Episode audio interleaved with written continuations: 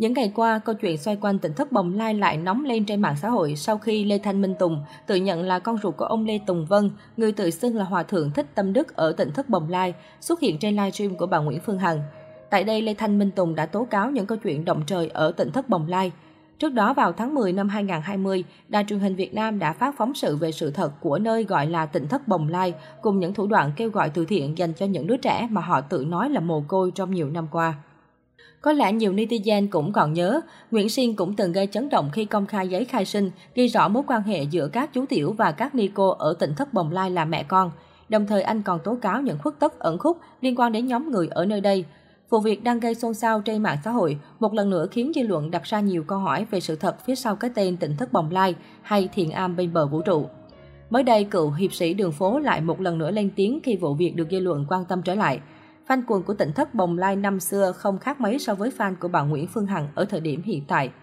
Luôn luôn thách thức những người đưa ra quan điểm đúng, họ chỉ thích chửi bới mặt sát người đối diện mà không hề có đủ kiến thức để đưa ra bất kỳ một lý lẽ nào nghe lọt tai cả. Nhớ năm đó, tôi khá khó khăn đi thu thập và tự điều tra những tài liệu liên quan đến tỉnh thất Bồng Lai. Có tài liệu trong tay, tôi mất một thời gian dài để giải mã về ông Lê Tùng Vân và sâu chuỗi hết những tài liệu liên quan về ông ấy. Có những thứ thông tin không còn là giấy trắng mực đen, nó nghiêng về phần con người, những nhân chứng sống. Đến nỗi khi tôi biết Lê Tùng Vân có liên quan đến chế độ cũ, Tôi còn tìm gặp đến những người nay đã về hưu mà trước khi hưu thì họ phụ trách và nắm thông tin về những thành phần như ông Lê Tùng Vân để xin họ chia sẻ một chút thông tin để ít nhất tôi cũng giải đáp cho tò mò của chính bản thân mình. Tôi lên toàn bộ lịch trình kế hoạch vạch mặt từng giai đoạn và đánh giá những rủi ro về mặt pháp lý cũng như những phản ứng phụ khi mình công bố thông tin động trời này.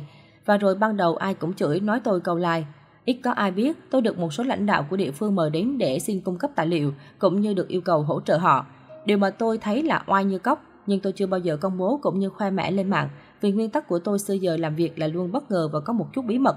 Với lại nếu họ vào cuộc sâu thì rõ là đang trong quá trình điều tra, mà công bố thông tin liên quan quá trình điều tra thì đó là điều không tốt. Thật sự đến giờ tôi vẫn còn ngạc nhiên và vẫn chưa hiểu rõ vì sao Long An chưa xử lý tận gốc cái động giả sư và sống bằng tiền lừa gạt bá tánh như hộ gia đình ông Lê Tùng Vân. Một dấu chấm hỏi to đùng, một sự thất vọng vô bờ bến, một nỗi buồn kinh khủng. Đó là lý do tôi không thèm nói về tỉnh thất bồng lai dù còn rất nhiều chuyện động trời bê bối, chứ chả có ngậm tiền của ai hay thế lực nào đủ sức đe dọa khiến tôi phải dừng, như lời mà mấy anh chị ác mồm ác miệng hay vu cho tôi trên cõi mạng này. Tôi rất cảm ơn vì mấy ngày qua loáng thoáng đâu đó đọc được một vài comment của các anh chị gần xa nhắc tên tôi và cho rằng đó là công sức của tôi nhưng đấy lại là công sức của cộng đồng, những người sáng suốt biết phân định đúng sai, cũng như một số anh em YouTuber đã kề vai sát cánh. Đó là sự hiệp sức, không phải công của riêng ai cả, tôi thì càng không. Và có một sự thật là chúng ta nên bài trừ Điền Quân ra khỏi mặt trận giải trí của nước nhà. Bửu Điền cũng như ban tổ chức của chương trình đã góp phần thổi bùng một ổ lừa đảo trên dư luận để rất nhiều người bị lừa quyên góp tiền cho đại gia đình ông Lê Tùng Vân. Nhưng tới thời điểm hiện tại, Điền Quân và Coleman chưa một lần xin lỗi khán giả. Lời cuối để nhắc quý anh chị nhớ về giấc mơ 2 tháng trước của tôi về cái vali mang số 331 và 288 sắp thành hiện thực rồi đó. Trao cho ai thì quý vị cũng âm thầm đoán được rồi. Mà theo tôi, ngoài đám youtuber dối luật nghèo đạo đức ra thì thằng Tân Con Nhi cũng khó hòng thoát khỏi cú này. Bung, toan thật sự. Tôi tính nhẩm thì đâu đó 2-3 tuần nữa sẽ có kết quả tuyển sinh. Hiện tại bài đăng của Nguyễn Sinh thu về hàng nghìn lượt tương tác từ phía cộng đồng mạng. Một số bình luận từ cư dân mạng. Chứng cứ rành rành ra vậy mà triều đình không vào giải quyết nhỉ, chỉ cần lên tiếng bắt đi xét nghiệm ADN là hết chuyện. Dành cho những ai chưa biết, ông sinh trước đây rất can đảm để vạch mặt tỉnh thất bồng lai, thế nên đừng nói ông hùa ai nhé.